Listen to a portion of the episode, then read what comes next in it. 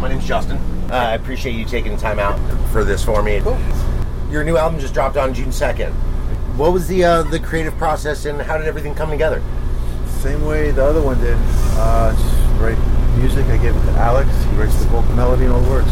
Awesome. You guys chose uh, "Run for Your Life" as the uh, first video and the first single. What made you decide to use that particular song?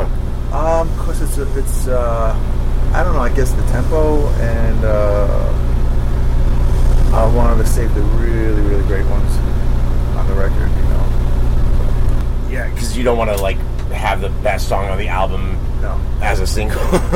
so uh, you're expanding your new label, uh, Monster Man Records. Is there any bands that you're really hyped out to Um, sponsor? Uh, we signed Element A440. Okay. And that's all I know. I've been on this bus for the last month, so I don't know, I don't know what the fuck's going on. Right on, right on. You, uh, you're starring in uh, Death War 13. How was that experience on the on the set? How does that differ from being on stage? I'll let you know when I do it. I haven't done it yet. I'm sure it's different because they have catering. I got to bring my own catering on stage. I watched this video where you did like a, a cooking thing, a vegan Oh. cooking thing, and it, it cracked me up, man. Okay. I, I thought it was hilarious. Good. With your vegan lifestyle, how do you keep up with doing carbs and just?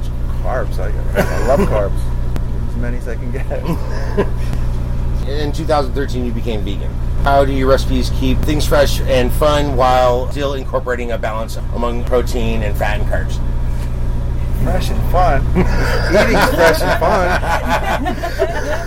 We got a pasta cooker, a rice cooker. We just we go shopping. It's a refrigerator. Back in 1996, you joined the WCW. I'm a huge wrestling fan, and I, I loved watching your first match with uh, Vampiro. Okay. That was that was really cool for me personally. I loved it. How did that come about?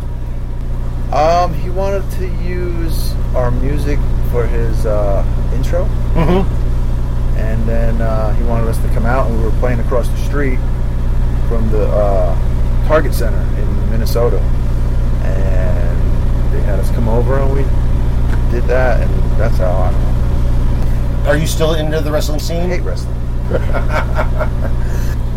it's real, by the way. It is. It's totally real. It's fucking real. It, it's it, those guys hurt themselves every day. It's really happening. Those what guys- you're yeah. seeing is really happening. It, it does. Get they get hit in the head with chairs all the time, and yeah, And they're real too. They're real fucking chairs. they don't cut themselves at all. No. What was it like playing in uh, the recent Misfits reunion tour? Stressful. Uh, a couple years back, the Big Four metal guys came did the big tour. Why did Who- not Mm-hmm. they invite me? Right? That was that's the Exactly. question. Like, I know. it, who would you have if if punk rock was to do a tour like that? Who would you have headline that with you? they're all dead. Yeah, yeah, that they are, that they are.